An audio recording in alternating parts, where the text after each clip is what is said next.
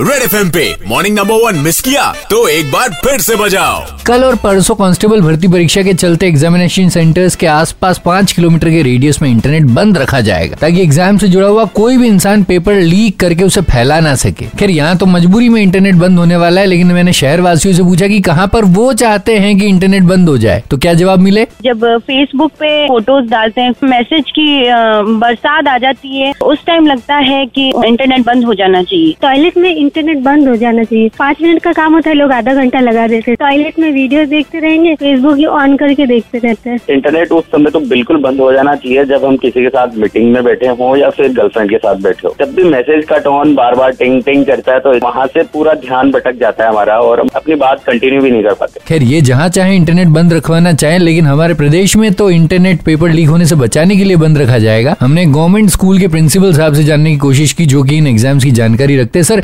Examination centre पर paper leak ना हो, उसके लिए क्या किया जाता है? पेपर जिस दिन एग्ज़ाम होता है, उसके पंद्रह मिनट पहले खोलने का प्रावधान है। इंजीनियर जो होते हैं, परीक्षा देने वाले, और उनमें दो शिक्षक भी होते हैं जो कमरों में ड्यूटी देंगे, और एक केंद्र शिक्षक होता ही है। इन सब की मौजूदगी में और सबके साइन के बाद बताया जाता है कि ये पेपर सील पैक है और उनके बाद खोला जाता है। खैर सावधानी कितनी भी रखी जाए लेकिन पेपर बनाने से लेकर स्टूडेंट्स के हाथ में पेपर पहुँचने तक एक इंसान भी करप्ट निकल जाए तो कुछ भी हो सकता है। खैर हम तो उम्मीद करते हैं कि ऐसे करप्ट लोग निकल जाए मतलब सिस्टम से निकल जाए पकड़े जाए ताकि जो लोग सिर्फ़ अपनी मेहनत के भरोसे एग्ज़ाम देते हैं उनके मार्क्स चीटिंग करके मार्क्स लाने वालों से कम ना आए। Red F morning number one with R J Kalpesh Monday to Saturday सात से ग्यारह only on super hits 93.5 Red F बजाते रहो।